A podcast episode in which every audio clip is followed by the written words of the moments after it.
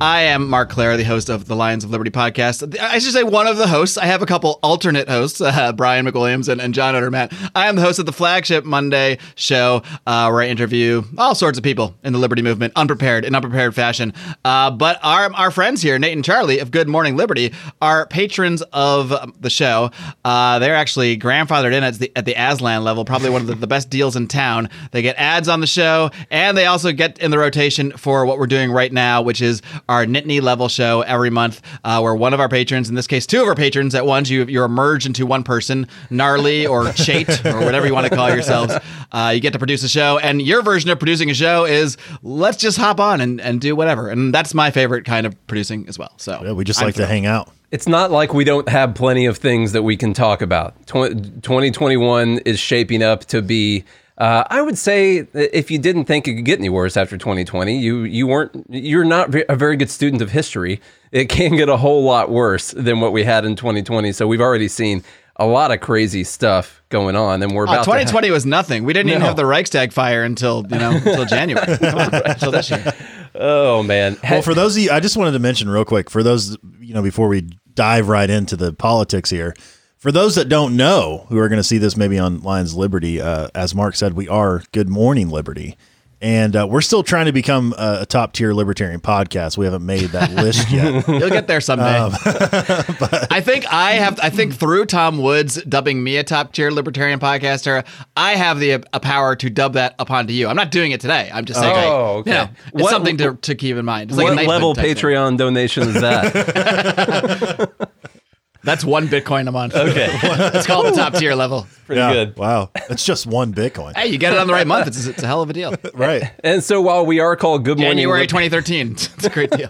We're Good Morning Liberty. We rarely do episodes in the morning. We actually are I support. noticed that about you guys. We I'm d- always I'm always waking up looking to wake up to Liberty, and I, I open my phone. It's not till like four or five p.m. my time I see an episode. You It's are like Good Night Liberty. You are free. We are Hawaii's favorite morning show from from what we found. Uh, but you are free to Hawaii listen.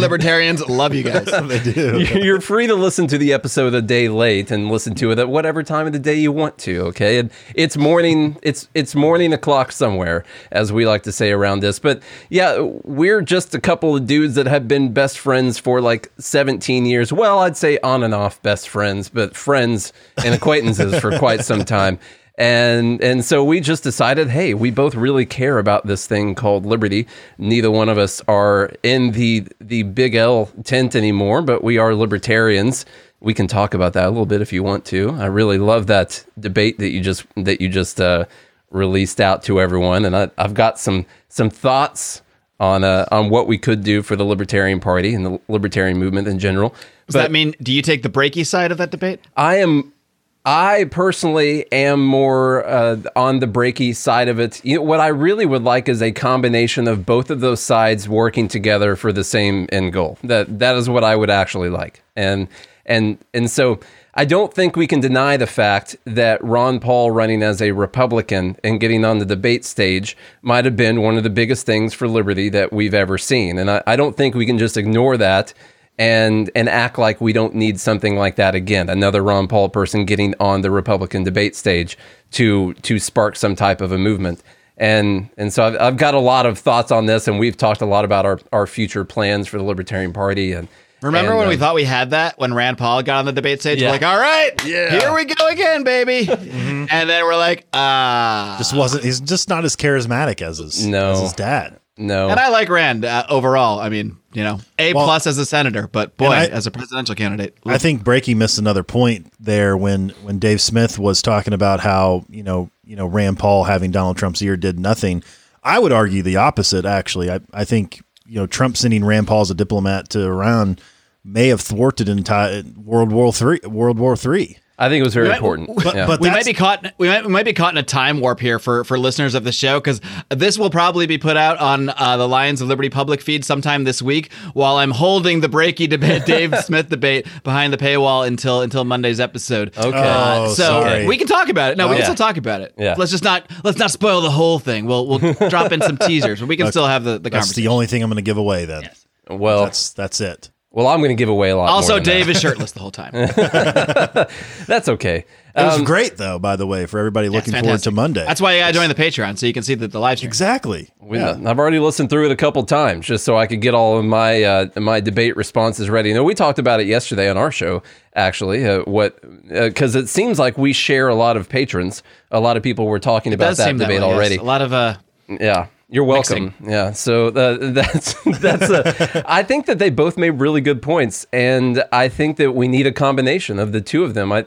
I I don't think we can deny what happened with Ron Paul. I don't think we can deny what happened with the Tea Party movement as fake as it turned out to be. It did bring us Rand Paul, Thomas Massie, Justin Amash. Justin Amash is trying to bring people over to the Libertarian Party. Would any of us any of us even know his name if he had not ran as a Republican and and gotten the uh, won the election that he won?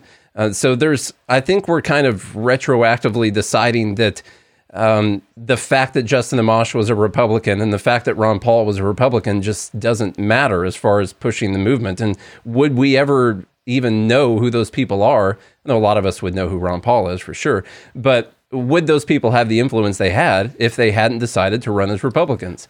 And I'm, so, I'm I'm sorry. Go ahead. no, I mean, I just I don't care what the person's political party is. I know a lot of people we're supposed to be like that, right? Like libertarians. I realize that there is a party and and and that you want to support the the Libertarian Party, but I just want there to be more liberty. I want there to be people that are fighting for less government.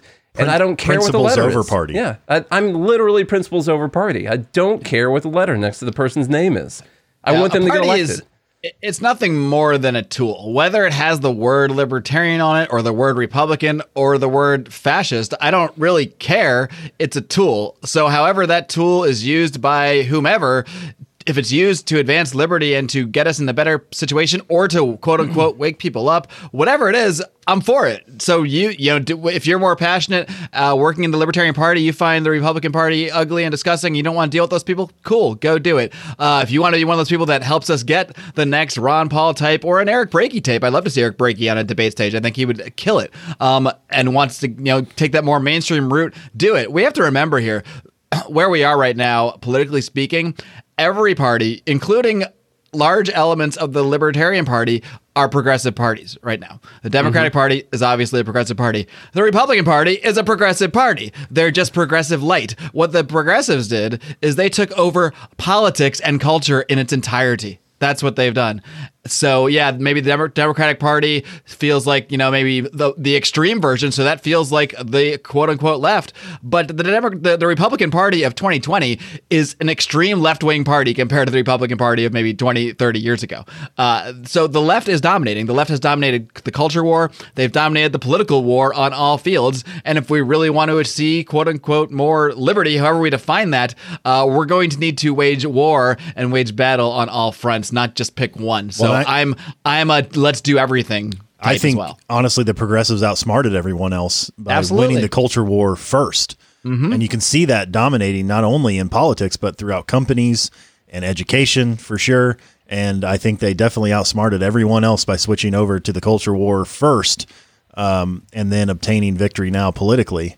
Um, because re- regardless, like you're right, whoever's been in party, uh, whether it's Republican or Democrat, doesn't matter uh, as far as presidential or anything else is controlled. We've done nothing but become more progressive. We've had, you know, increased taxation. We've had more wars. We've had everything that we we've had more of everything we stand against. Doesn't know? matter who's in who's in control. nobody's nobody's in Congress proposing a zero percent, you know, income tax. Uh, I, I think that's something that the liber- that libertarians lack as a long term strategy. I don't remember a lot of people. I mean, I wouldn't remember it at all because it was like hundred years ago. But as we started to enact little progressive policy after progressive policy, I wouldn't think that there were tons of socialists saying that's you're not socialist enough. We can't support you. There's no way that we can get behind this because you're not calling for enough government intervention and everything. And what they've noticed is that they can chip away and grow the government just a little bit at a time over the span of 120 years or so. They can grow the government just one little thing at a time. And I think there's a big problem with libertarians where if we don't have someone who's nearly an anarchist running and proposing those types of policies, then we can't support it. And that's where I get upset with a lot of the hatred towards uh, Rand Paul. Is he a straight up libertarian? No. Is he a necessary step towards a libertarian government in the future? I think he probably is a necessary step toward, towards that government. We have to realize that it's going to take a hundred years to get towards the government that we want to have. And we're not doing that because we're not willing to take small steps in the right direction. And and I think that's always going to be a, a major problem is that lack of long term strategy and what is your end goal? And what's that going to look like for 100 years? What's it going to look like in the first 10 years? What small strides can we make towards that goal? And no one's ever willing to really take those small strides. We demonize people um, like ram i'll just keep using rand paul because I don't know, he's easy to, to use when it comes to that, but we demonize people like that because they're not real libertarians and he's not like his dad. And we forget that you got someone in there that could help us towards a first step towards our 100 year goal of becoming a libertarian government. And, and there, there's just no strategy whatsoever. It gets very frustrating. Let me ask you a philosophical question. Can we ever reach a libertarian uh, goal? Because I would I would argue that the progressives also have natural forces on their side. Because mm-hmm. when you look throughout history, I mean, governments just grow. That's what they do. I, I haven't. I have yet to see one government get smaller. Uh, through, Until all well, at, at, some point they get smaller, but usually not. usually a there's a, a, war. it's, it's, a balloon that pops. yeah. So, yeah. what do you think, Marc? I mean, is, is is did that only happen? You know, what I dream just, even possible? What I just explained did that only happen because that is the natural uh, force of humanity is to move towards more control, and not because they were very smart at strategy. I think it's this uh, interesting sort of dichotomy where, as a society, for whatever reasons, uh, in, and in the case of the United States, it, it is kind of both reasons, uh, whether it's because they have prosperity through trade and uh, free markets and such, which the United States has had a lot of prosperity because of that, or if they have prosperity mm. because of empire building and such, which also the United States has had a lot of prosperity due to as well. Regardless of how that prosperity is achieved, it does seem to me that the more prosperity a society achieves, the more the the population sort of um, doesn't necessarily appreciate what got them there and starts to call for as they have more wealth. You start to see them calling for new things because they see all this wealth and they they can't really see the society before that. They can't really see you know the, what what got them from point A to point B. So once you have the problem of say food uh, uh, is no longer an issue. Like we wake up every day in the society, and pretty much nobody, even the poorest of poor people, no one is waking up and thinking, where exactly am I going to get food today? We actually even have an obesity problem. yeah, we actually have an obesity problem, especially among the poor. More yes. so among the poor. yes, uh, that's not an issue where we're going to get food. So when, when where we're going to get food is no longer an issue, and that is really where what our bodies are, are and our minds are biologically inclined to do. It's get food and reproduce. That's what we're there to do. So once once these problems are essentially solved, uh, the reproducing thing might still be a problem for a lot of libertarians, but that's a separate issue altogether. But once these problems are generally solved society wise, well, now I think we're inclined to find new problems and to beg for new solutions to new answers. And when you have this government and all this prosperity and all these people to tax, well, why shouldn't the government be doing it? Because the people in the government are people who are just responding to their constituents ultimately. They want to achieve more power. And if their constituents want more things, things from the government, whether it's paying their student loans or paying for their health care or all these things that people start to see as rights because all of what we, you know, all of the essentials of life have essentially been taken care of. Well, then we get into this point where it becomes this never-ending cycle. Of course, politicians want to want to succeed, want to advance their careers, want to gain more power. To do so, they have to promise more and more things. And people look around, they see a prosperous society, and they think, why shouldn't we have health care? Why shouldn't we have this? Why shouldn't we have that? And so the politicians who have no stake in this whatsoever have not no no there's no reason for them not to promise it. There's no reason at all. The system is set up that way. It's set up so that the people that promise you things face zero consequence for the the end result of giving you those things or of making those promises. And the results might often not be felt for 10, 20, 30 years. Uh, and the politicians aren't going to be the ones taking the blame because now we'll always go back to well, uh, it's the capitalists. It's the capitalists. Yeah. You know, when there's when when we call for a fifteen dollar minimum wage, uh, if a business can't pay that, quote unquote, can't pay that or doesn't want to pay that, it's not because of the minimum wage. is because that business is obviously greedy. And this is and uh, the problems never really seem to get addressed. And to do to answer your question, yeah, I think it's kind of inevitable. right. That's part of me thinks that, but uh, of course, I I, I don't want to give up you know, uh, and I think what we're doing is important. I also think you see a sense of arrogance pop up um, during this time as well. Like, so it's almost like gratitude because America was the greatest country ever to immigrate to. And so you had so much gratitude and people who wanted to build better lives. And you still have that. I mean, there's still people who die on rafts trying to get here from Cuba. But, um, but that, that gratitude sure does shifts to arrogance. And I see that like in tweets like, you know, Jeff Bezos could be a hero if he wanted to. He could eradicate poverty. And what that means, what I think that means, the, the person writing that tweet means if I had Jeff Bezos's money, I would, I would cure poverty, you know, which is mathematically impossible. Even these Anyway. these statements that people make it shows so so much ignorance. As if if you just took, you know, 10 billion dollars and gave it to everyone poor, poverty is solved. No, that 10 billion dollars would go to all the poor people. They would eat for a day each or two and then we have poverty again. The- It shows no understanding of what the what actually causes the conditions of poverty or more more importantly what causes the conditions of prosperity because poverty is is really the natural state. I mean, that's the natural state of mankind before we developed industry and trade. Uh, we were born onto this earth and we're born poor. We're born needing to find food, needing to find shelter. Uh, we're just really lucky, uh, you know, all of us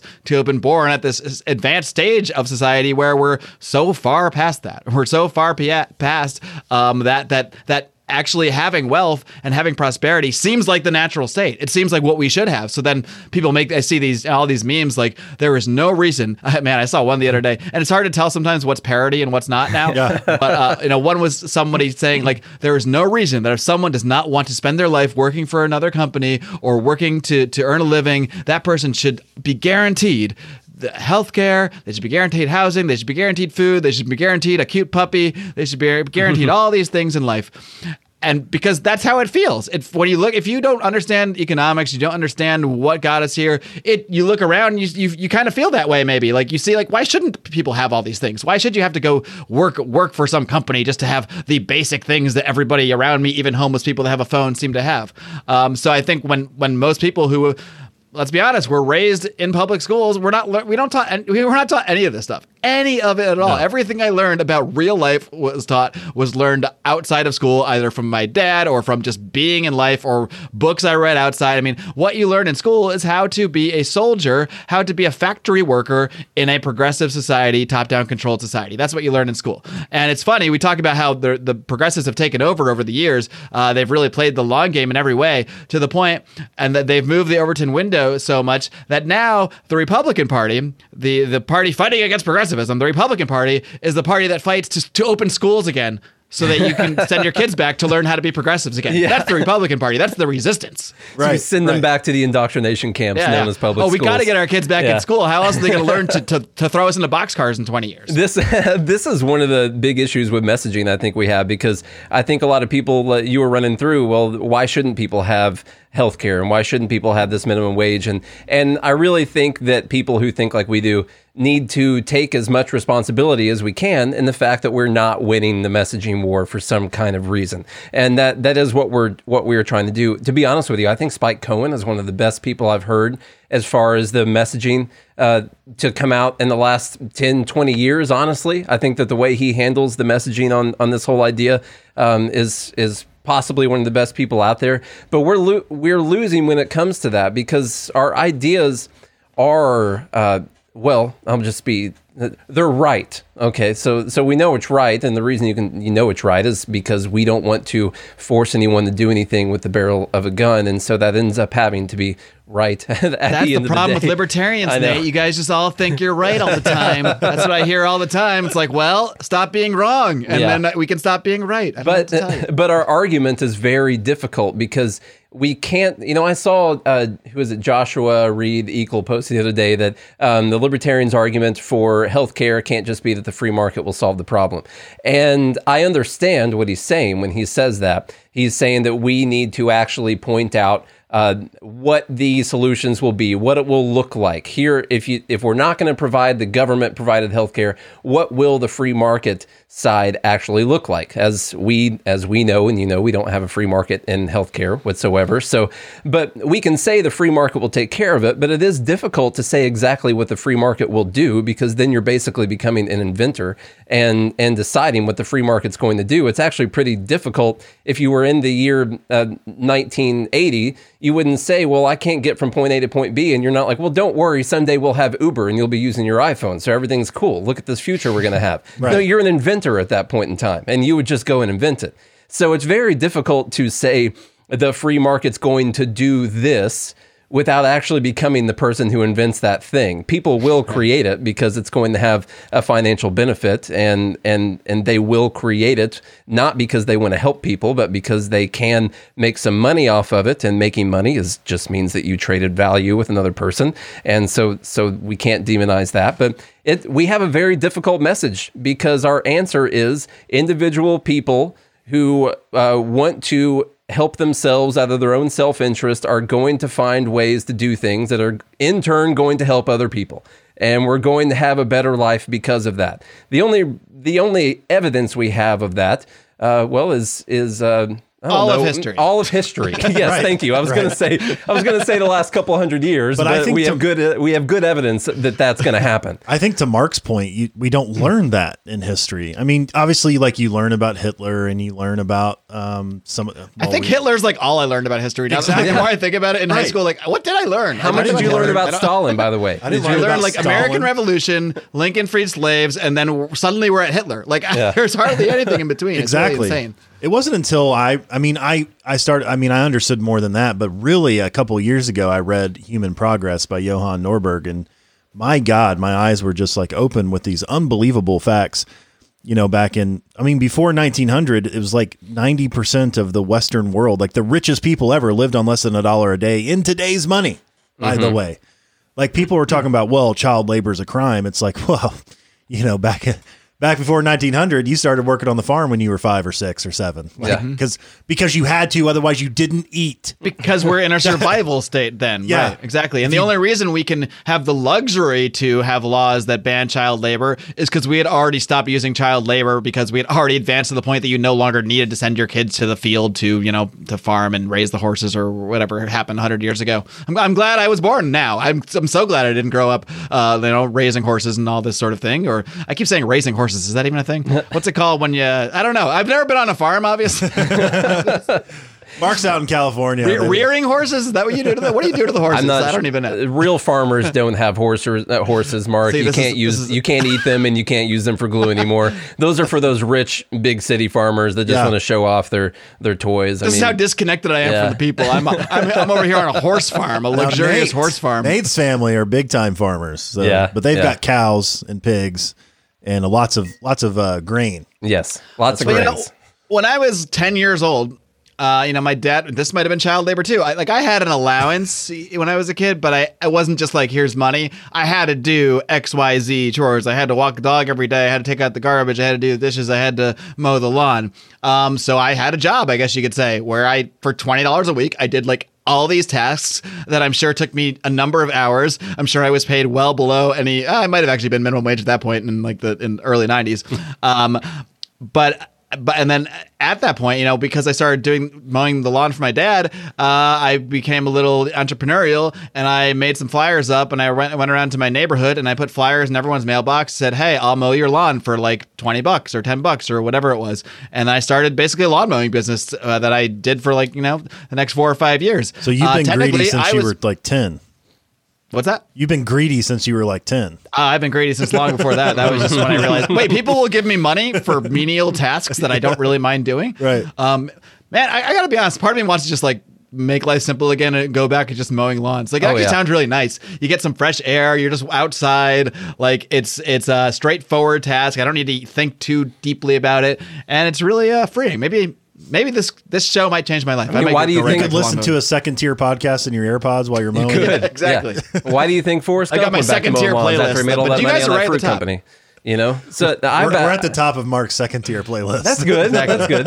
As soon as I get to the top tier, you guys are right there on, on the next playlist. So I ready talked go. to my wife about how uh, maybe I should just go back and drive for Uber or something, or maybe I should go back and wait tables at Olive Garden. Like Are you, I kinda, are you quitting? I, I might. Uh, who knows?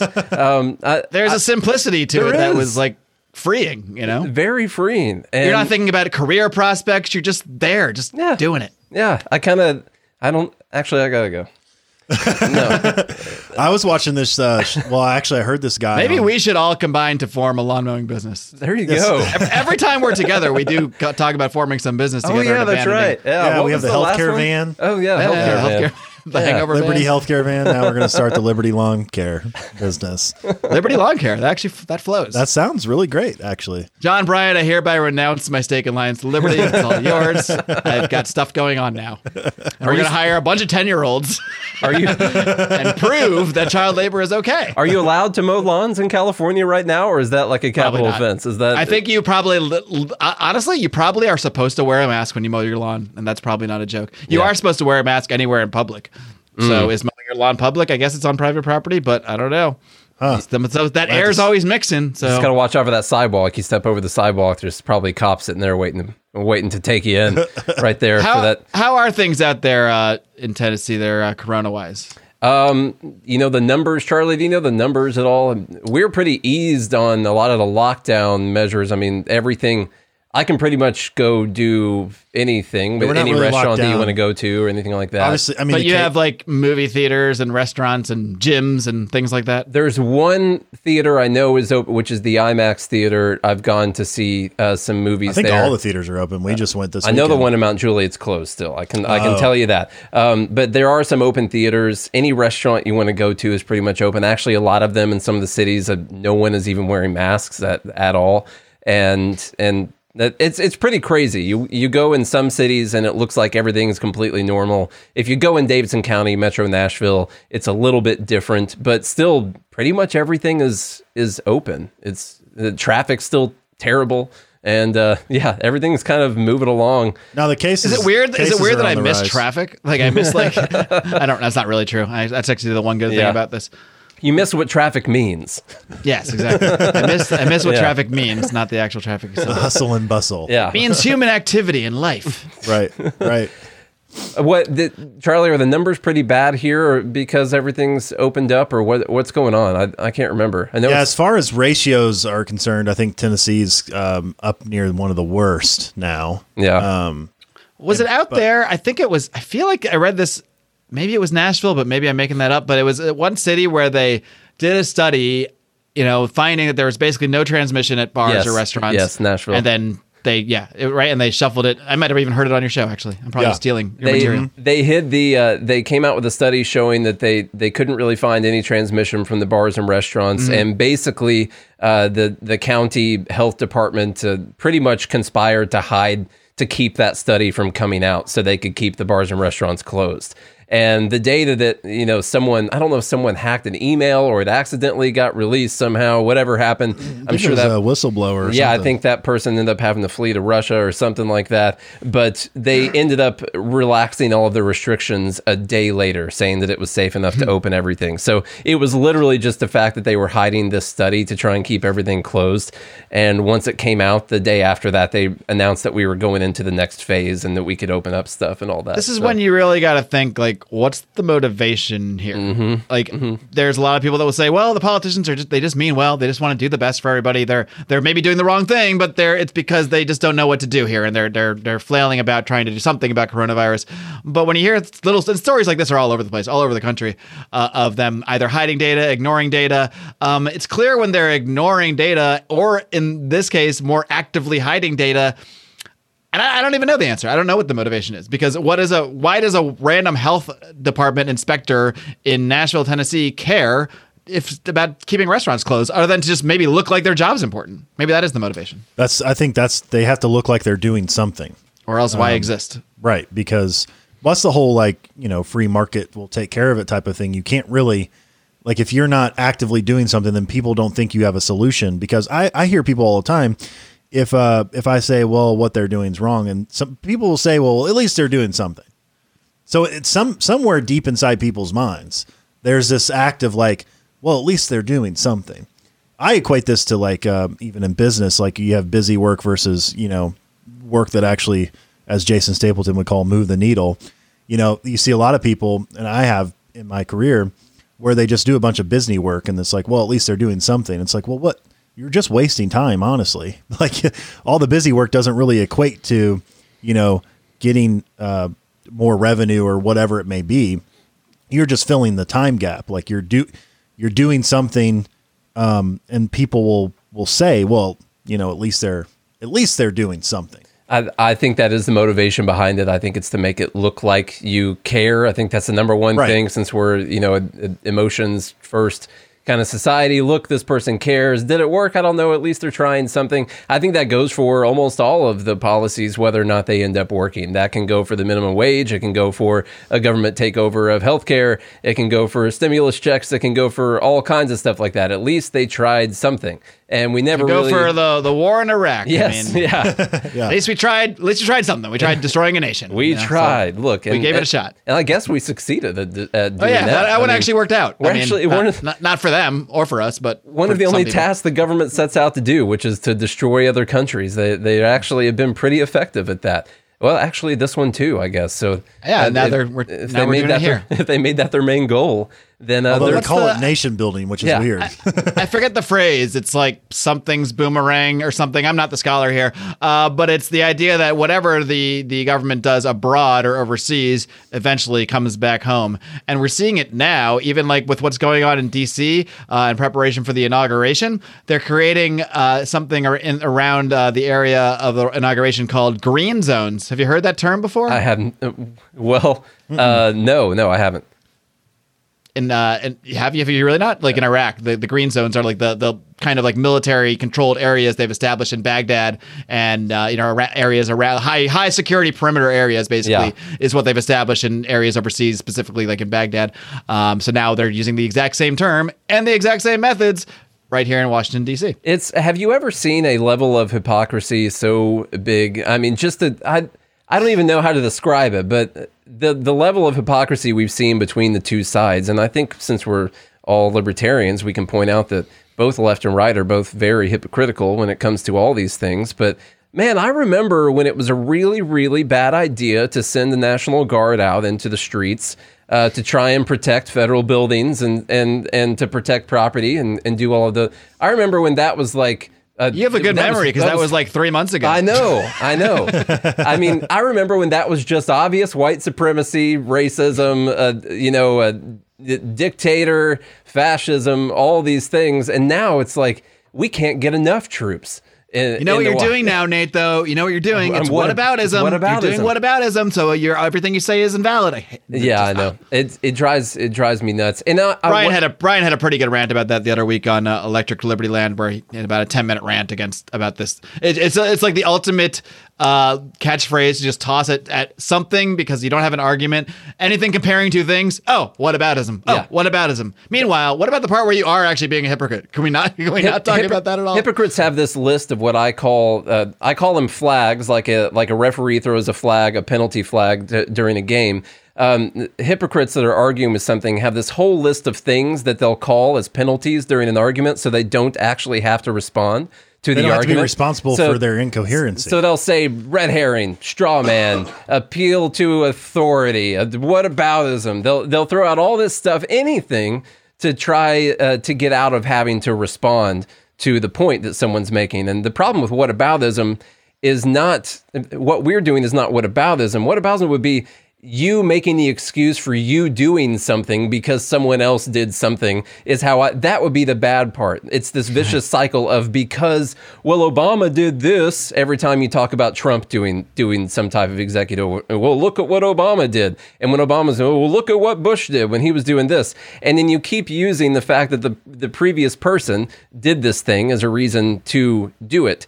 And what I think is important to do is to call out when there's just a straight up hypocrisy going on and that both sides are wrong in, in this instance and that both sides are being very, very hypocritical about the whole thing.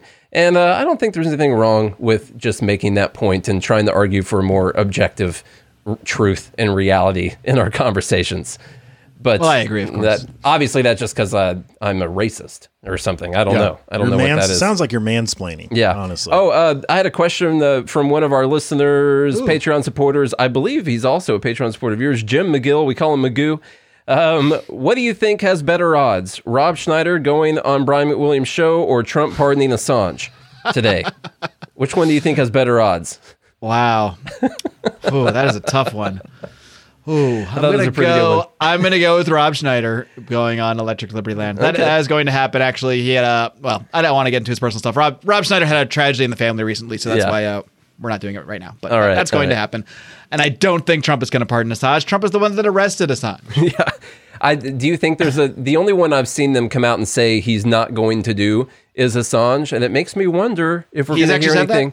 Uh, I did see that yesterday. People, White House staff was saying not to expect a pardon for Julian Assange. I think Ross Ulbricht is more likely than Assange. yeah, I do. I do too, and I hope that since they also didn't say Snowden when the when they said no Assange, um, that maybe there's still a chance that that Snowden could get a pardon. I don't know. When people listen to this, they'll know. So I guess we'll just sound like idiots talking about this. Have you right guys now. Ever explored the idea that um, this is kind of a, a deep a deep conspiracy dive?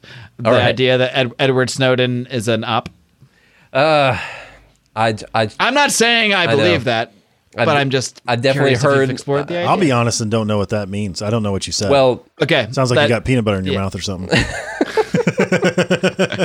Well, I am eating peanut butter here, but that's, that's beside the point. Um, my morning coffee and peanut butter while I learn about liberty. Basically, the idea is that Edward Snowden is someone who, that did work for the CIA, and as is often stated, you know, once you work for the CIA, you always work for the CIA. So there are those that believe that Edward and I didn't really necessarily put any credence into this until the last Joe Rogan interview I heard when I just started to I, I can't really even say exactly why I started to feel this way, but I just started to feel this way listening to him for two hours on Joe Rogan. I started to feel like, wow, this guy actually sounds like he's parroting so many establishment talking points. And I started to think to myself, things that I've heard other people say and think, does this actually make sense? Is this possible? And when you think about it, it kind of makes sense because how normal now is the idea that the government captures all our data and the and it's just it's just taken for granted and it's not even seen as shocking.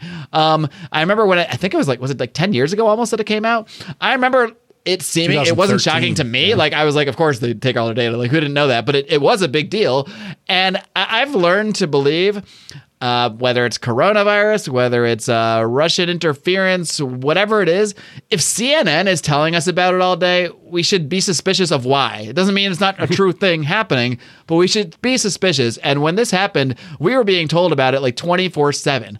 And if this guy's a real rebel and a real, like, going against the system here, like, he is, this is not in the Washington Post. This is not like in the New York Times. Like, this is not on CNN.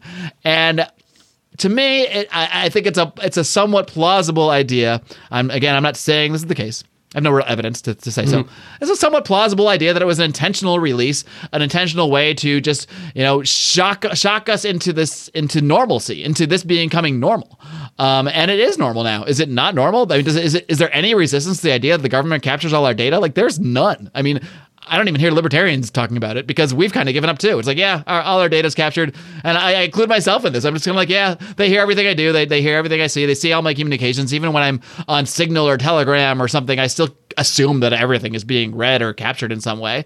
And so it seems like it's kind of worked. And he's living a, a great life in Russia now. I have no idea what kind of life he's living. I'm just saying, in, in the hypothetical idea where he's been an op this whole time, uh, he's probably doing okay, living living As a nice it- life. like he was the pawn, so to speak, that they needed to. Yeah, I guess it could be a few ways. He could literally be an op intentionally working with them, or it could he could be more of a pawn where he was, you know, maybe they knew he was given this data on purpose or given access to this information on purpose, and they kind of allowed it to occur. You could look at it in several several They different use him as a tiers of conspiracy. like a like most conspiracy theories, I will accept that it is possible. Uh, but that I have no evidence that it is true. I have and no so, evidence, no. And so there, and I know that's the same thing you said. So I that could very well be possible. Um, the one thing about you know the Washington Post and CNN and all them talking about, I will say this was all tied back. I know that it was while Obama was president, but it did really Mm-hmm. tie back to to the George W. Bush administration uh, and the things that they did. So it could have been in an effort to uh, make that government, that regime, old look Dick, even worse. Old you Dick know? Cheney's. Um, th- if that might was be- the angle, I would buy that more. But I, I Yeah. never saw that angle once. Like any, I never saw the Bush administration mentioned as in, in any kind of critical way throughout. Yeah. throughout Yeah. One thing that makes it hard for me to believe are things like Signal. I mean, Signal is end to end encrypted, and so far, I don't know of any technological way of breaking that, uh, unless quantum computers are f- way farther advanced than I know of. I don't know. I just assume they can like somehow record just what I'm doing on my phone somehow, even if they can't see signal itself. Oh, maybe yeah, they can so they- okay. see They can- what I'm doing, like my screen share. I don't know. Yeah. I'm I'm not a, a, a government spy. I don't know what they can do, but I assume they can do a lot. Sure, sure, you're not. That that's the, how you know. That's when- just what a yeah. government spy would say. He would also accuse someone that released uh, a bunch of information uh, as being a spy. That's probably what a government spy might Yeah. do. Yes. Just saying. You'd also probably try to These start a just lawn ideas. mowing business. I bet. Yeah, that's what government spies do, actually. Um, uh, oh, Marc, he's just a he's just That'd a hell of a lawn cover. guy.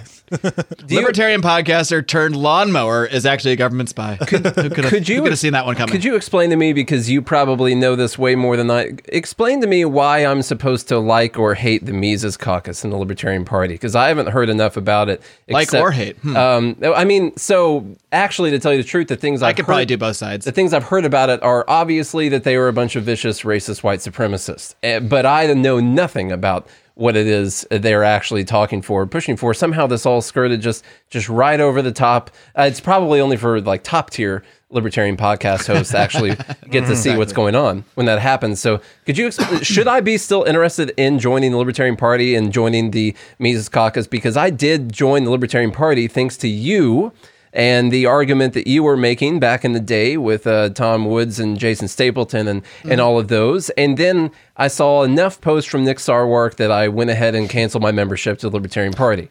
And and so now I'm That's what he wants you to do. I know. I don't, I don't know if that's true. Um, uh, so should I still be interested in this idea, or is it is it all lost? What what's going on here? Well, we only have so much time in the day, Nate. So I would never tell anybody they should go take this path and put their energy into it, or they should go take that that path. Uh, we have limited time in the day, limited time in the week. You know, but I, I, do, I do think it's potentially, uh, just as I see both sides of the Dave Smith Eric Brakey debate as having potential for for something. I, I definitely see that potential in the Libertarian Party. Um, I, I think it's a, a difficult. It all depends on your expectations. What do you What are you expecting to get out of it? Are you expecting to get a Libertarian president? No, then don't bother. don't bother. Don't bother. Are you expecting to see a place where you can have a true, bold Libertarian message that you're probably never going to get on a, a Republican debate stage? At best, we might get Rand Paul 2024, 2024 a somewhat tepid constitutional conservative message, which maybe is worth supporting uh, in the grand scheme of things. But that's that's probably the best we're going to get in 2024 in terms of like a Republican debate stage. So if you want to see somewhere where there's more excitement, somewhere where there's a hardcore libertarian message, there is that possibility within the Libertarian Party. And I think over the last 20 years, um, I think the most hardcore candidate of the last 20 years was Harry Browne, 2000s, and the last time he ran was in 2000. Since then, we had, well, you could call Michael Badnarik hardcore as fuck, actually. He didn't even have a driver's license. So maybe 2004 is the last hardcore libertarian campaign. Uh, since then, we have had milk toast, former Republican, sort of quasi libertarian. I mean, Bob Bob Barr was a full scale drug warrior when he ran. When he ran. Like, I I mean, it's crazy. And then, you know, Gary Johnson, Bill Weld, even Jo Jorgensen.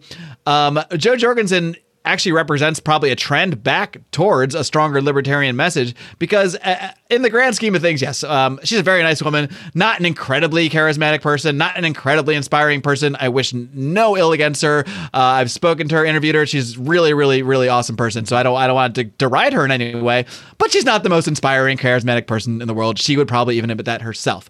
Um, but she does represent a move to- towards a more libertarian message. I mean she is like like a rothbardian and cap. I mean, in terms of her actual beliefs, um, I mean, she's she's definitely like not not a, a milk toast Bill Weld type in terms of her political beliefs. She's way more hardcore than like a Gary Johnson uh, on guns and and, and on everything on, on, on drug legalization, uh, any subject. So the the candidate trend is definitely has definitely moved back uh, towards a little more libertarian of a message. I, th- I feel like Jo Jorgensen was kind of a, a compromise between the Mises Caucus types who are promoting really want to see the most hardcore pro freedom, um, anti drug war, anti Fed, anti empire message, which just seems like it should be the libertarian message all around, but it, it's not all the time uh, based on the candidates. I, I, think it shows that was kind of a compromise between them and the pragmatists uh, because Jo Jorgensen also didn't scare the pragmatists away. The people, you know, it wasn't she wasn't too hardcore scary of a message. But I think that her nomination does represent a trend in that direction. And if that trend continues, if you continue to see people uh, like the Mises Caucus, and I'm not a member of the Mises Caucus, I am just someone who is I, I, ride in those circles. I know a lot of people in there, and I see what they're doing. And uh, I'm not a, a like any kind of like member or per se stated supporter, but I like a lot of the people there, and I appreciate a lot of what they're doing. And uh, I think those people in that caucus are the more enthusiastic uh, of anybody I've seen. And that caucus itself, I don't think there's any caucus that hardly takes in any money, let alone this caucus is now they have their own pack where they're making they're taking it over eight thousand dollars a month just on their political action committee. I mean, so they're they're making real headway. They're they're bringing in real players. They're bringing in money, uh, and they're they're bringing in the enthusiasm that it takes to win inter-party elections, that it takes to win local elections. So I think they do represent a lot of hope. Now, why you should hate them, why you should dislike them, uh, they do get a lot of accusations of being like either racist or entryist or bringing that in or uh, bringing in an element of like republicanism that isn't really libertarian frankly, as an unbiased observer who doesn't really care, I just want to see liberty, you know, liberty at large. I want to see liberty everywhere represented boldly. Uh, that's all I want. I don't care who does it or how they're doing it or you know whatever where they come from uh, I, I, don't really see that at all. Uh, i think just like any group when you have like a facebook group of like four or five thousand people sometimes you're going to see a meme that some people find distasteful but that's certainly not the trend. And uh, you know even things like if you look at their plank i mean uh, the most i've heard is like they're they're border nazis or something like that. And then but if you actually talk to anybody in the caucus or look at their actual stated planks they don't take a position intentionally on on immigration. They don't take a position on abortion because those are are somewhat controversial issues within libertarianism, they put those issues to the side because they want to focus on what they and what I would agree with should be the, the biggest issues for libertarians, which should be anti war, anti Fed, anti-drug war. Uh, those should be the big ones, and and on those I align with them 100%. So to the extent that they are uh, putting that message forward, I'm a fan. Just like I'm a fan of anybody who's putting that message forward boldly. That's what I want to see uh, from libertarians, from caucus, from Mises Caucus, from Libertarian Party members, from Republicans, from people who are not in, involved in any political party. I want to see as bold a messaging as possible, as bold and effective as a messaging as possible, because there's definitely ways to be bold and ineffective. yeah, yeah, definitely. That's true. and I would say too. Um, well, I guess I wanted to add, or or comment on the fact that you can't really help who your followers are necessarily. I mean, even we've had to block people mm-hmm. that come on, um, you know, our Facebook page or Instagram or something, and, and makes a racist comment. Like we had no control that they clicked the follow button. We didn't have any control until we saw them comment. Like right. so, you can't you could take a screenshot of that comment and then say that we're running a, a, racist podcast. Exactly. Yeah. but yeah. we had no idea who that person was when they chose to follow. It's like eh, same thing. I say with you know Tom Woods. Everybody was mad at him. Uh, I guess what was that a couple years ago um, that he wouldn't denounce white supremacy, even though he has. It's just it's just those type of things um, are just amazing to me, and it's it's really amazing to me how much um, uh, what would you call it how like how big those stories actually get. Um, yeah, like how how you can have, basically make something up and have uh, mm-hmm. so much weight behind it. It's, it's, impressive. The the trend of calling everything racist and white supremacist is getting super annoying to me, mm-hmm. and and I I really hate to see this from people in the Libertarian Party too, because to me it means that we're moving away from objectivism and individuality and uh, you know individual liberty and personal responsibility for each separate human being. We're putting people in the groups. We're collectivizing. Uh, we're moving towards subjective things. And um, what i really what i really hope people in the libertarian party realize is that what the media did, this is no defense of Donald Trump, but what the media did to Donald Trump when it comes to the racist white supremacist narrative, they will do the same thing to the Libertarian Party based on their platforms. A, a party where there is no taxation, or or there are no subsidies for special interests like clean energy and things like that. A party where we get rid of uh, a, a bunch of different departments that are helping this person and this person the Libertarian Party, even if they're on the, the left libertarians or the right libertarians, will be painted absolutely as a giant group of white supremacists by the media.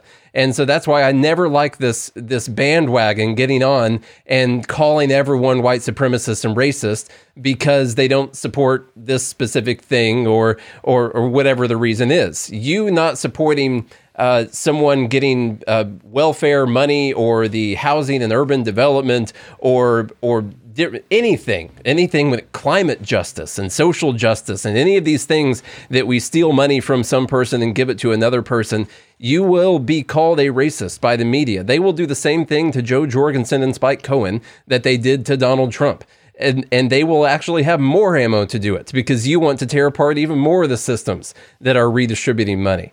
And I really hope that people in the Libertarian Party realize that that getting on this trend of deciding that a whole group of people are racist because of something that they support or don't support is insane. Marie said, "Here so, we go again, Nate's you're white splaining." Marie. uh, I think Maurice is actually a is also a patron of uh, Maurice is a patron of everything. I know. Maurice is Maurice is like he has traveled the spectrum of like through GML to Lions of Liberty and then through to like he, he follows Bravo and Beer. He's over on Second Print Comics. Like he has just taken the full the full tour of the of, yeah. the, of our podcasting chain here. He is and he's always number one. Thank he's you, thank like you. Usually the first thank one you, on everything. Please keep, please keep sending us money. Maurice, Maurice actually just became a Nittany level patron as well, so he's going to be producing one of these shows a month too. Probably Maybe he'll just have you guys come back on. Yeah, probably all the money he's made from GML. Just funneling back into Lions of Liberty. Yeah. but works for me. I just uh, however you got to do it you know my my big thing is uh, the libertarian party needs to be i think we need to do a better job. If we're going to be in the libertarian party charlie i don't know if i'll ever you know if we would ever even when i joined charlie wouldn't join because he's that libertarian. He just can't do it. He can't join and I don't um, like boxes from Amazon. He doesn't want to be in a box. That's how libertarian is. He can't be in the box. Uh, but can't you send it in a bag, Amazon? There's there is such a big opportunity right now to not just be getting in on all of the division between uh, the, all the racial lines and and all of those struggles, but the, look at the lockdowns. We got people that literally they can't go out of their houses, or they can't see their families, or that they can get arrested for not wearing a mask, or you get a fine for not wearing a mask, or whatever it's going to be. Like the Libertarian Party party can easily be the place that you go to to to hear about how lockdowns are not only unconstitutional but they're immoral and they're taking away people's rights and they should be all over it. They should be talking about how taxation actually lowers the standard of living for everyone even though you think that we're getting all these great things from it. They're obviously very anti-war, but uh, what I've seen from them so far has been jumping in on the culture war of deciding who's a who's a racist and who isn't, and and who cares about this group and who doesn't, instead of actually talking about uh, objectivism and principles and the the freaking non-aggression principle as boring as it is let's find a creative way to talk about it. I don't know. It kind of everything can stem back to the idea that we don't want to commit aggression against other people even if it is to uh, instill some type of justice in in some kind of way. And i just don't see that from them. And I, I really hope that we get some people in the chair position uh, that can help with the social media and all of that and, and, and fix that before I just hit that block button. I know they won't care because I'm second tier, but but I'll make a big stink about Who it. cares when, when a second button, tier okay? podcaster uh, blocks them? I mean, it's like, oh, I don't know, man. That's a, that's that's all I have to say about that. We have another question from the group here. Um, I believe this was Todd. I have to go back and find it. He wants to know why um, it seems like the libertarians hate Israel. Do they hate Israel? I didn't notice that. Why does well, the Libertarian Party seem to be so anti-Israel? I'm a libertarian, and uh, I was raised in a Jewish household. I actually have some uh, cousins that live in Israel. I, I, would not say that I hate Israel or hate. Well, actually, I don't know. I hate every state. I, sorry, I, worded it wrong. It seemed to okay, be so anti-Israel. There's like there's like physical locations that humans live, and there's governments, and nearly every government does bad things, and I pretty much hate quote unquote most governments. I don't hate the people that happen to live in any geographic location per se. Uh, I love Israelis, I love Americans, I love Mexicans, I love I love people everywhere. Uh, I think why, what this person may be referencing is the fact that Israel gets gigantic, gigantic, absolutely freaking gigantic amounts of quote unquote aid the and from the United States that is all military aid.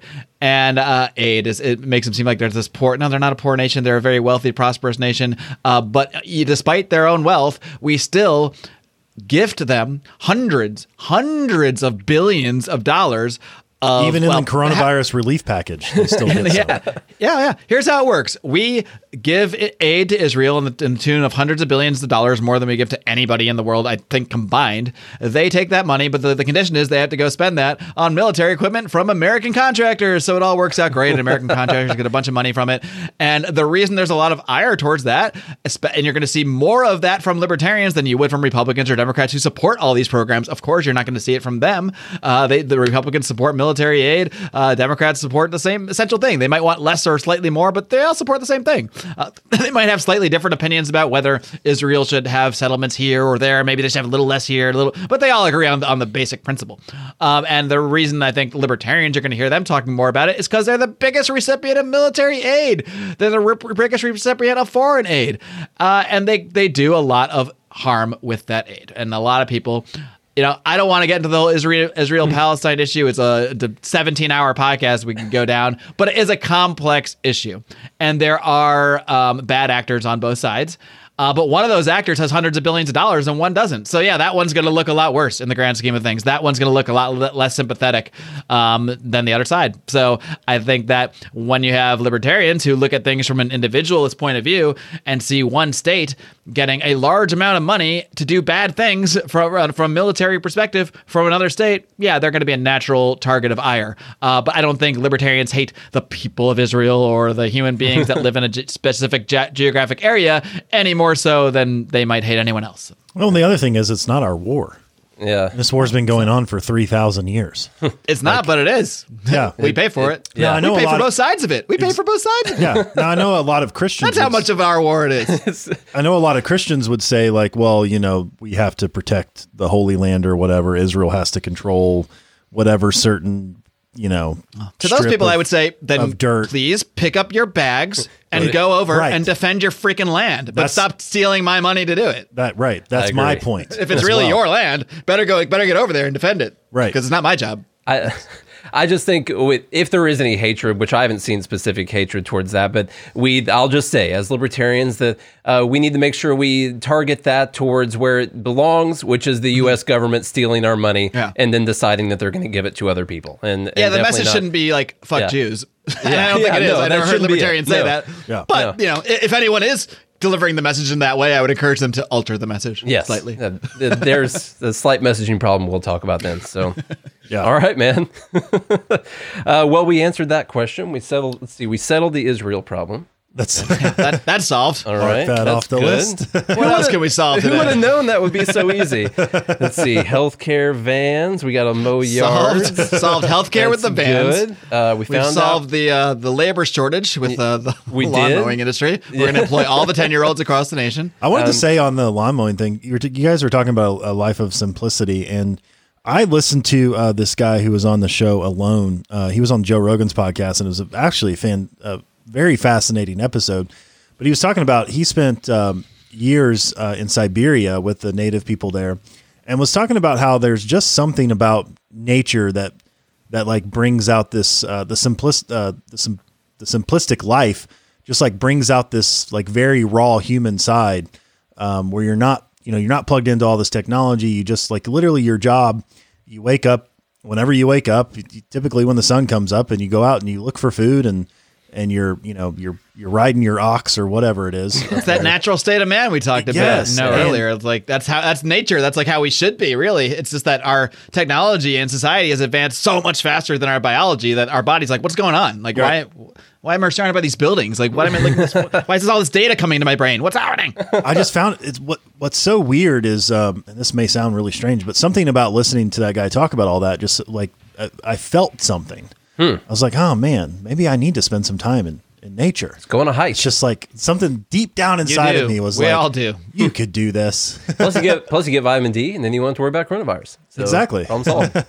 Look at all the problems we're solving. yes. This is Look, I'm just saying, I get a lot of sun and I take D3 supplements every single day, and I don't have coronavirus and never have. I, in fact, I haven't been sick once in the last like year and a half. At most, we might get like the sniffles for like a couple hours and then it's gone. Because when Yeah. you keep yourself pretty healthy, and that's what's going to happen. Like you're not going to get sick. You're not going to get sick for long periods of time. I'm not saying if you keep yourself health self healthy, you can never get sick or never get a disease. Sure you can, but you're gonna your body's gonna fight this stuff off a lot easier when you do encounter these things. If you're if you're keeping yourself in a better mood, a better attitude, and then so many of the things that I've changed in my life in the last year have really proven that out. Like quite quite obviously, the fact that I haven't been sick in the last year, it's not because I'm wearing a freaking mask. It's because I've changed my life drastically. Yeah. That's something we don't talk about. well, you're just a with healthcare. conspiracy theorist to throw it out there. yeah. Like yeah, that's The what it conspir- is. If you think if you think sun is it makes you healthy, you're a conspiracy theorist. If now. you That is think actually- vitamin D is good for your immune system, then you're obviously just peddling conspiracy. I actually saw it was like I think it was like the New York Times again or some something that very recently put out an article like studies suggest that vitamin D may be effective in fighting coronavirus. Like really something that everyone has known for like decades. You're putting out as this breaking news story that crazy conspiracy libertarians have been saying for the last year is is now a, a breaking news. You don't need studies for some of this stuff, people. Sometimes we can just say, look, when you go outside and get sun, you're healthier. We don't need to to wait for the New York Times to tell us this. That's, um, I've got one. I know we're I know we're um, going going long here. I got a, a question. Uh, this is a good I all good, day. good question. If there was one issue that libertarians could get done under a Biden administration, what you- what what would it be? What do you think it'd be? What's something that we could try and get done during this uh, the the tyranny that's about to be imposed on on all of us? What what's a realistic goal that we, Probably could don't get? have much time because pretty soon it'll be the Harris administration. I'm, I'm going to go ahead and quote uh, Vin Armani, who was on my show a couple times last year. Uh, he had some very sage advice for people with this question. His advice, I wish I had the soundbite, like a soundboard queued up, because him saying it's better. But his advice is to get your shit and go. That's your his advice. Get your shit and go. Get the fuck out of this country. And I'm in the process of exploring ways to take that advice as soon as possible because I at least getting out of like big cities like this. Um, but Hey, I I, know a guy, uh, Mikkel Thorup, by the way. You know, Yeah, I know live that guy too. That expat lifestyle. Which That's you can find more about at expatmoneyshow.com. Exactly. You know who's not worried about what's going on in the U.S. right now? Mikkel Thorup. Mikkel Thor. Michael Thorpe. Exactly. well, he is because he can get a lot more clients when, when True, things true. are going down in the U.S. Yeah. So that, Yeah. but um, no, I mean it's true. I mean you. Wait, there- maybe the he's been causing all of this stuff. the direction things are going in this country is at this point somewhat inevitable if you've kind of been watching what's going on it, it- it's kind of like we're at a, a stage culturally and societally where we are turning towards tyranny and tyranny doesn't come when one guy comes in and is bombastic and tweets a lot and uh, acts real scary and mean. That's not what tyranny is. That's that's not what tyranny is. Tyranny never really comes from one politician just grasping power. It's not really how it happens. It really happens from society going through a change and for society sort of turning on itself. And that's what we're seeing now. Like i'm much more afraid of my fellow los angeleans like calling the police or screaming at me because I'm wearing a mask than I am of some politician, of Donald Trump or even Joe Biden for that matter. The politicians have no power. They really have no power at all. They're just one person. They can't do anything uh, on, on their own uh, without armies behind them and this sort of thing. Um, what can do something is our, our, our neighbors and our fellow man who will call for the police to arrest you if you're not wearing a mask or who will cheer you being put into a boxcar because you might have been a Donald Trump supporter. You might have voted for Donald Trump and you need some re education. You need some truth and reconciliation. These are real freaking terms that AOC used uh, last week. Uh, she said, "Truth. We just need truth and reconciliation." Like, wow, you're just you're taking right out of the playbook. You're not even changing the marketing here. So we're in that direction. There, there, it's in, it is inevitable. I would say it's so inevitable that it's already here. We're here. We're here. I- so either recognize it and decide you're going to hunker down and form your own communities and figure out how to navigate your way through it, or stop bitching and get the fuck out. Those are really the, those really are the options. Well, you heard it here first, folks. I'm just gonna put quotes around that. yeah, yeah. Marc Clair. Brian, Well, and that's the thing, Brian well- from Lions of Liberty. I, you know, Yeah, yeah. Brian said that. do you get out or do you stay and fight? I mean, that's the. Well, when, when I say fight, I mean, But You- yeah, I mean, I, I think the best you can I'm do not- is fight, fight for your family, fight for your community, fight for your friends, form your own sort of protective barrier around yourself as much as possible. I don't think when when I say I don't think I don't think we can change like the direction that things are going overall. I think we can change it in small ways and you know kind of create our create our own communities and find ways to escape from it in, individually. But I'm not sure we can really change the overall trend. yeah. Well, see, that's the problem. Which is not not the most inspiring message, maybe, but it, you know, it's the true one. the only way to uh, have some truth and reconciliation is prison camps. Obviously. that's if it, so that's Well, they're just they're just for re-education. oh yeah. yeah. Just to be clear, it's just to you read some books. Basically, you watch a few videos, Oh. and you'll learn why voting for Donald Trump made you racist and evil, and why you need to change those ways. And it's not it's not something you got to freak out about. We are going to use some of the camps that they did happen to use uh, for the whole German and uh, Japanese thing. We're going to reuse just because we have a nice we have their beds there and everything already, so it's easier. But but don't don't freak out. It's fine. They'll be It's nice, just- friendly CCP camps. It'll it's be, school you know, no part problem. two. It's it's no big deal, and it's required. And you know, if you don't go, well, then you can go into a different box. When you put it that way, I'm not really that worried. Don't worry about, about where that one goes. Yeah. yeah. I think I think uh, you know more questions coming in from the live group is like that's the best question. Go or fight. How do we fight? Like what do we do? And um, you know that's something we talk about all the time is taking personal responsibility. Um, I, that, I think that's the ultimate individual list libertarian thing that you can do. And um, you know really that's what you were talking about. Don't start a podcast. Whatever you do, we have enough. but what you were talking about, Marc, is is you know having that community and and those those folks is like essentially is um, look at the writing on the wall and understand that this is what's coming. Um, hopefully, At least recognize it. you know? right. Hopefully, we can. If you're not going to do anything, at least know what you're not doing anything about. hopefully, we can thwart it. But as you said, if if we can't because it, it's probably coming, then what are you going to do about it? And start thinking about that now. That's the best thing you can do. Uh, figure out a way of what what you can do to avoid. Uh, my line in the sand is prison camps. I'm, you know, that's a, that's a prison pretty good line. yeah. Mine's mandatory. Mine's mandatory vaccines. No But you one's know- forcing but you know, me when to take a That's your Vaccine. vaccine. line. Mandatory vaccines. It's my first. It's I have a lot of lines, Oh, but okay. it's a line. Okay. You know, Yeah. you know I got a lot of lines over here in the studio. when they start talking Did you about say lions or lions? Who knows? the lines of liberty. Here they are. when you That's start the that's that's the after dark show. the Lions of Liberty. when when the conversation always when you have a, an, an antithetical position, uh, the and the line is always, well, this is just white supremacy. We played a video from AOC uh, last week as well. It's just every if you go against them, it, well, obviously you're just a racist white supremacist. Then um, then you're starting to see that same rhetoric um, as we've seen before throughout history, and and the ev- the inevitable is a is a worse place than we're at now. So And I'm not joking. You send your kids to public school. Don't be surprised when they add. If you're like any kind of conservative or something, don't be surprised when someday they are advocating you to go to jail or advocate for you to be in a, in a camp because that's where this is going. I, like I, I wish I was being hyperbolic because I'm really not. Like this is where things are going. It is becoming the point where anybody, you know, it, it's it's not now all the same thing. It's MAGA, Trump, conservative, libertarian, bou- bougie boys, white supremacy, and they're all becoming one thing to them. It's all the same thing.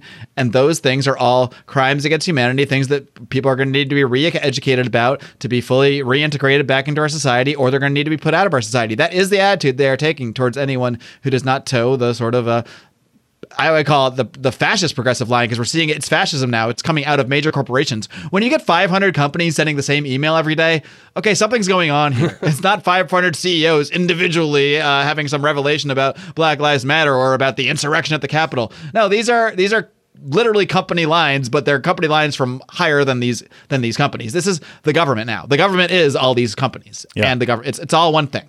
Yeah, I literally there. I literally have. Um, um, I can't mention. I'm not going to mention their name because I still need revenue right now. But I have, a, I have a client that has a diversity and equity division now, where they're doing trainings and re-education already within inside the organization. Um, and they and they do. Uh, what was the thing Jordan Peterson was talking about? The un, the unconscious bias training and those types Yes. of things. Yes, And I've had you- to take many of those. And if you don't adhere to those, then well, obviously you're just a white supremacist racist, and we can't have you because you're you're a detriment to society. And so, look, I mean, I think the writing's on the wall. Of course, I'm not. I'm, I'm. I'll never give up hope. We talk about this all the time. I won't give up hope that we can still win the war of ideas. Um, but but you should be prepared for either outcome. That's that's what I say. I w- I wouldn't be doing what I'm doing either if I didn't have hope to change things or change people's lives or make things better. I wouldn't bother. Uh, so, of course, I do as well. Uh, but I think you can have hope and try to change things while also kind of recognizing where we are. exactly. I, this is where I align with what Dave Smith had to say, which is uh, when the ashes all settle, because I have no hope for what's about to happen at, at all, to, to be honest with you. But when it does settle, how big of a group of people who uh, are thinking objectively and, and, you know, freedom, individual liberty, all that, how big of a group are we going to have of people that have those ideas uh, when, when all, when everything restarts again? And so that's what I, I'm we we use this to talk about. Charlie's very optimistic. Um, I'm realistic, and uh, and and so that's how I that's But how you're I see holistic, it. and that's what's important. Yes, well, look, as if you know anything about personalities, it's just part of my personality. I see optimism in everything. yeah, That's because of who I am. You know, I still think Nate's going to be a good person one day. yeah. See, and I'm more realistic. I've given up hope. So, so anyway, oh, What All do you, uh, you know, that's all of our questions from the group. So one I- thing I you can don't- is find a really good friend who's got a massive farm in a remote area. A horse farm, hopefully. That's I've well. already- we don't have horses. I just want to live on a horse farm. Is that so much to ask? One thing I will say, I think just want to live a simple life. I want to mow my horse farm every morning, and One thing I it. think Let that, the horses Oh, mow, mow their farm. one thing know? I think that plays mow it. into our favor as we round this out is that I think most people who would uh, maybe lean towards the side of liberty have most of the guns. so I feel like that's playing is a in our thing. favor, at least. yeah, that is the positive. I, I would say. Yeah. unless they decide that the, The thing about when I say I'm afraid of my neighbors, like at least I'm probably the only one armed amongst them all. Right. So yeah. if, if they really come after me, it's like okay, well, this isn't gonna last that long. yeah. Well, listen, man. When everything hits the fan, um, I've got a big family farm up in uh, in southern Illinois. It'll Can't be like the exact location. It'll location, be like. The Walking Dead. I just need you to walk east, and eventually you're going to find it. I want you to find where the Ohio and the Mississippi meet, and then I want you to go due north uh, west about 20 miles from there. Okay, west. and uh, and when you find the farm, and we'll just call it the farm right now. Uh, then you'll you'll be safe. So once you guys backpack across the country and fight off all of the commies on your way there, uh, we'll be able to to live in peace on this farm that has unlimited water and food and, and all this and and guns. so it'll it'll be good. All right. So there, that's that's a, that's what you got to do. All right. I'll send you a This is map. the libertarian future I desire. I'm yes. We're getting we're getting canceled after this show. Uh, if we're not canceled yet, I don't think it's going to happen. Well, that's only for top tier podcasts. Oh yeah. Yes, no, you, you're not big enough to get canceled yet, so don't even worry. Although we read a story uh, last week, or was it yesterday? Yesterday. Uh, yeah, yesterday about how podcast is the underground, you know, uh, white supremacist uh, epicenter or yeah. whatever. Do you guys have a plan for how you're still going to have a podcast after they remove all the? Uh, We have been talking about that. Yeah. Yeah, we're gonna have to figure that out. yeah. I mean, I, I own, I have every episode I've ever done offline, so it, it can be rebirthed anywhere Yes. until they, I don't know, they'll probably find a way to hack my hard drives too and delete delete. Maybe it. y'all can rent some uh, Liberty uh, server space when I get that set up. Yeah. Liberty servers. That's Liberty what I- servers. that's That's, our I'm next starting. business. We're going to host them through Russia. Yeah. It'll, it'll be fine. totally cool. So Ed Snowden's going to be our IT guy. He's already working on it. so, as long as we can keep him there. well, Marc, it's been a great conversation as always. It has indeed. Fun hanging out with you uh, as we do this uh, once uh, a couple. You guys months. just paid me to have this conversation. I just want to emphasize this point. That just happened. That's And it amazing. well, was- that's because we're second tier. Once Well, yeah. we once we Yes, reach first once you- tier, Once then- you're in my tier, the Yeah, money then you'll stops. then you'll ask us to come on the show without right. any No, type like, of- guys, could you please? Yes. Please. I would love. Remember me? Remember the good old times This when goes good to old show top you, tier Marc folks. would let you on. this is go, go to go to show you you still can pay for friendships.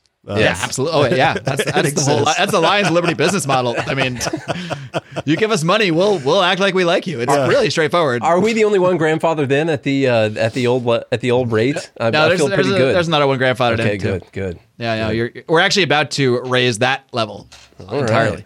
But Oh, you will still that. be grandfathered in. Don't you Okay. worry. Look at that. The grand the grandfathering continues. I feel kind of bad about it, but I mean, hey, that's your guys. hey, that's that's the bonus of getting in early. you know? yeah. There you go. Yeah. It's a good investment. You got in. You got in right as we were breaking through to the top tier. there you go. perfect investment timing. 101 right there. And now you made the list. as good as Jeff Bezos' ex-wife. All right, gents. Well, you too can be like Nate and Charlie. You too can be like Maurice and become a Nittany level patron of Lions of Liberty at patreon.com slash Lions of Liberty for only a measly 50 smackers a month. You get to get in the queue uh, and every few months produce one of these episodes like we did here today. So I encourage that of all of our pa- well, our patrons are already on Patreon. So stay there and uh, and or, or join if you're listening in the public feed uh, days later like a like a plebeian and of course uh, if you're one of Nate and Charlie's patrons and not one of ours I think we have all the same patrons actually I'm not sure Pretty sure. uh, anyway but you can be a Nittany level patron and send us a little more money and produce one of these shows Yeah. really it's a win-win-win pay for friendship that is the libertarian business model That's how you have great conversations. yes It's Pay by for them. paying for it. with somewhat real friends. Mm-hmm. All right, man. All right, guys. thank you for it- thank you very it's been much a for blast. having us. We appreciate Absolutely, it. guys. Um, thank you for continuing to take our money, even though uh, you know we're vicious, uh, racist, or whatever it is. We people are these days that support the things that we support. So we appreciate it. And could I mention that people should uh, go over to uh, their podcast app right now and search "Good Morning Liberty" and then go listen to that podcast. could mention that. 300 and by the time you listen to this there's going to be about 393 episodes God on there damn. 393 so we're coming it's up It's amazing how guys how fast you guys can catch up to me when you're doing a show every day I know it's, it's pretty quick. So 393, go listen, take the 393 episode challenge. Only then can you leave us a positive or negative review on Apple uh, on on Apple Music. So go do that. We're talking about capitalism and how beautiful it is. Free market capitalism hmm. and liberty, individual liberty, personal responsibility, life, liberty, and the pursuit of meaning every single day of the week when we want to. Join now before we become a top tier podcast. It's going to get way more Because expensive. then, yeah. Marc, fun as always. You stay classy. absolutely guys talk to you soon All right. keep up the great work keep on roaring